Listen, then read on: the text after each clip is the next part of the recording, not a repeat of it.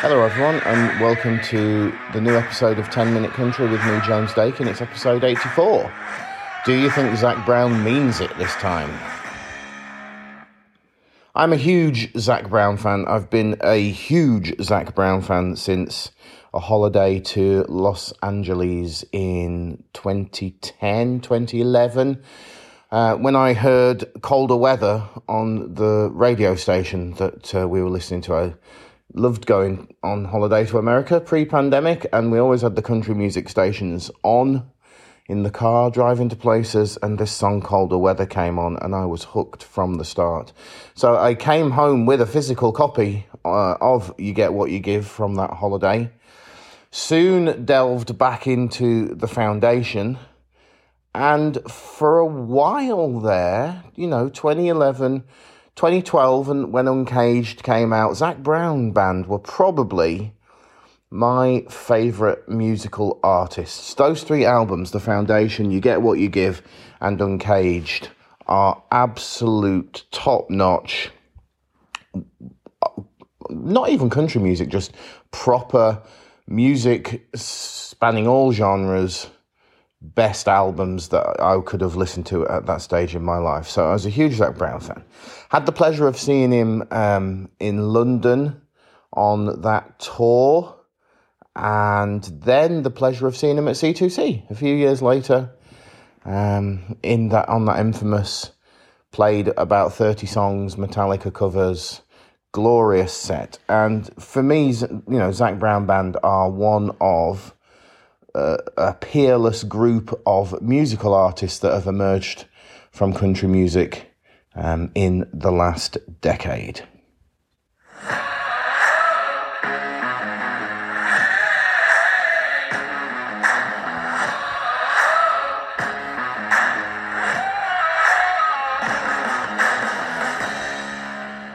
The last six years, being a Zac Brown fan, however, have been quite problematic.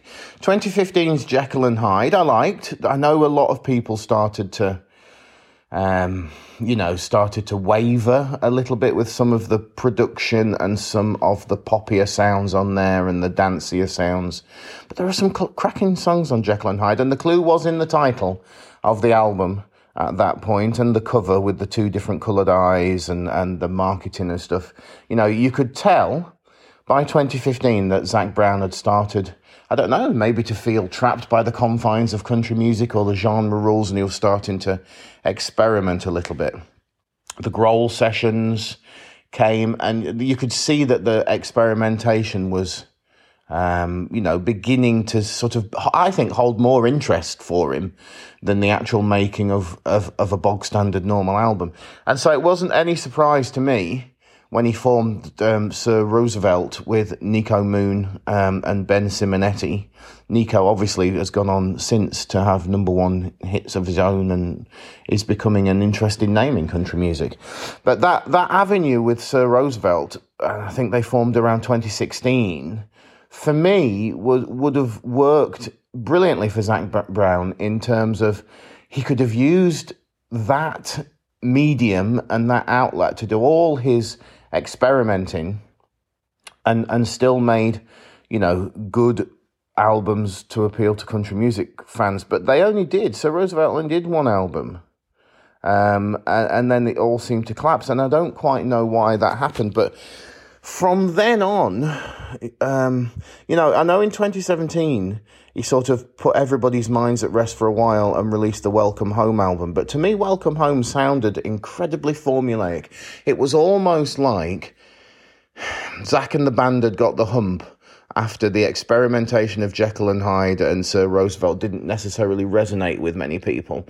And, and for me, I couldn't get into Welcome Home. It felt like an album that was just written like a an internet generator Zac Brown album. It's like he sat down and went, right, okay, I can't be the artist that I want to be because the fans will not allow it, the genre won't allow it, the industry won't allow it.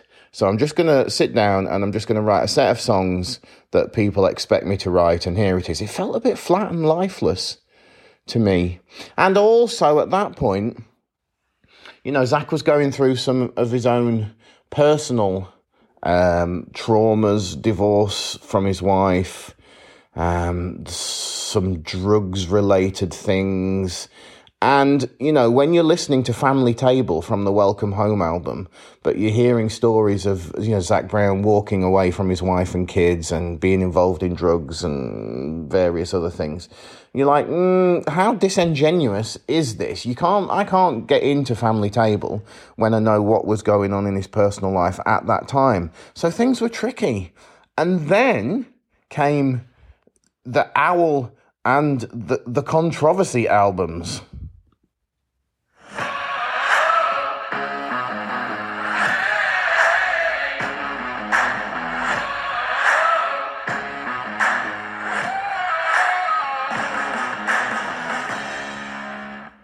I mean, Jesus, what career killing stuff did he decide to do? Uh, 2019, 2020 came The Owl and his solo album, The Controversy, which was possibly one of the most vile offences to music I've ever heard. Billboard magazine called Swayze, the song on The Controversy, possibly the worst song ever recorded. Um, and The Owl was just a mess. And, and for me, actually, I'd I'd given up on Zac Brown. I've it's it's weird being such a fan of the comeback, and we'll come to that in a minute, because I'd sort of written Zac out of my life for the last three or four years, because he was just releasing the most awful, mismatched, confused, legacy killing music that you know and art again it felt like he's gone through some sort of midlife crisis and he's deliberately been trying to sabotage his career for a number of years now. Um, and it was it has been an absolute mess. So for zac and the zac brown band to release the comeback this year has been nothing short for me of an absolute triumph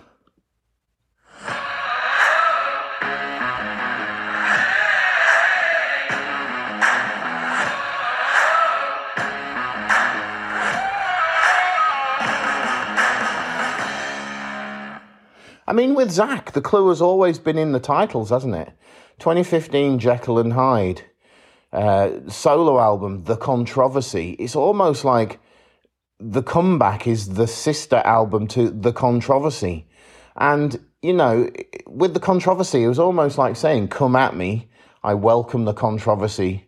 And now he's, with the comeback, he's, he's planted his roots firmly in the ground and gone, Here I am, I'm back but to be that meta and to be that self aware, he must know that what he's been releasing in the last few albums has been utter shite. And, and I, I sort of semi want to applaud Zac Brown for being so self aware.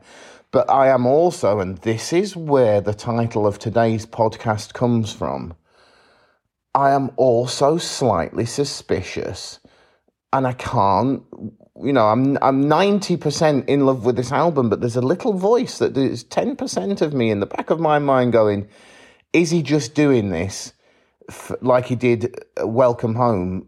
And then the next album we're going to get is going to be all over the place again. The comeback is so self-aware and meta-titled that I'm worried that he's that he's not. This is not music that he wants to write. It's just a deliberate attempt to win back the fans. And, and I don't want to be tricked like that because I bloody love this album.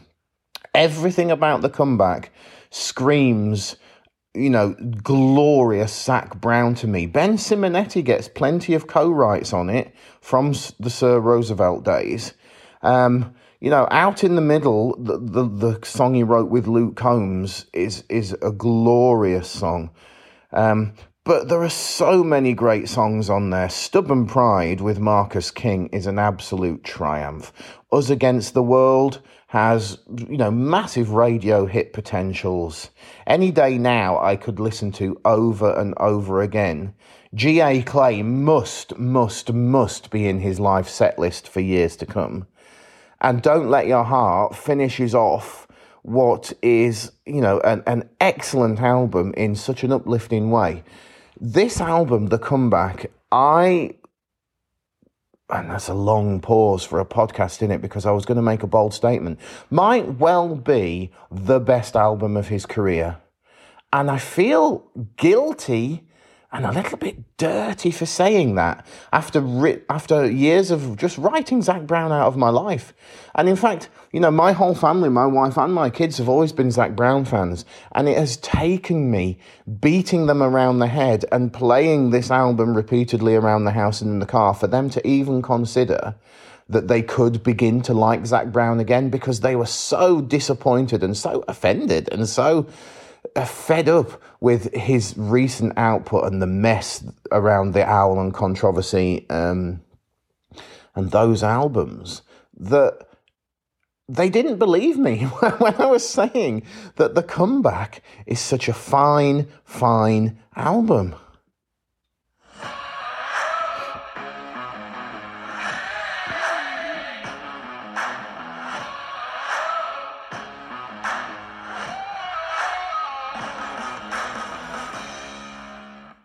So does he mean it?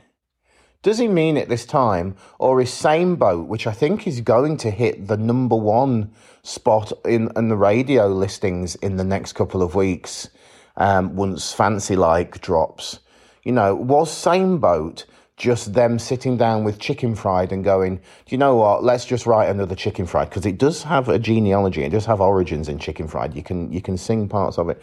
You know, did did they sit down and write? Paradise Lost on Me and going, well, you know what? Everybody likes toes and, and that sort of beachy island. So we'll just do an island song.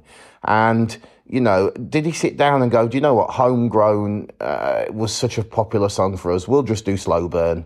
I, I pray to all the gods of music that this album comes from Zac Brown's heart and is the start of a night's long run of albums that he channels this southern Georgia, earthy, organic type of country rock music for a run of albums and doesn't do the whole I I need to be experimental. I'm just going to write any old shit down and put it to some weird electronic drum beats.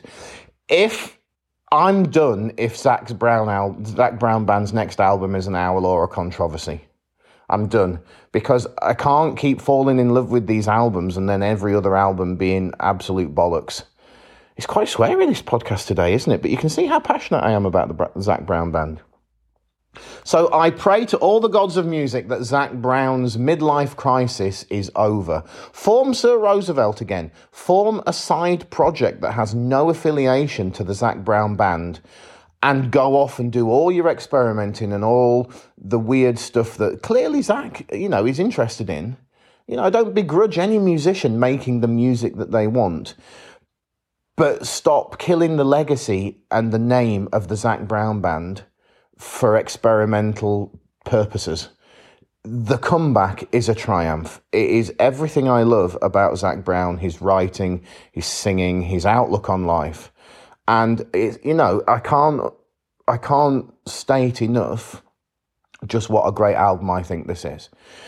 But I pray, I pray, I pray to all the gods of music and writing and southern life that this is it for Zac Brown Band and they are back big time and it isn't just a flash in the pan before we get controversy part two.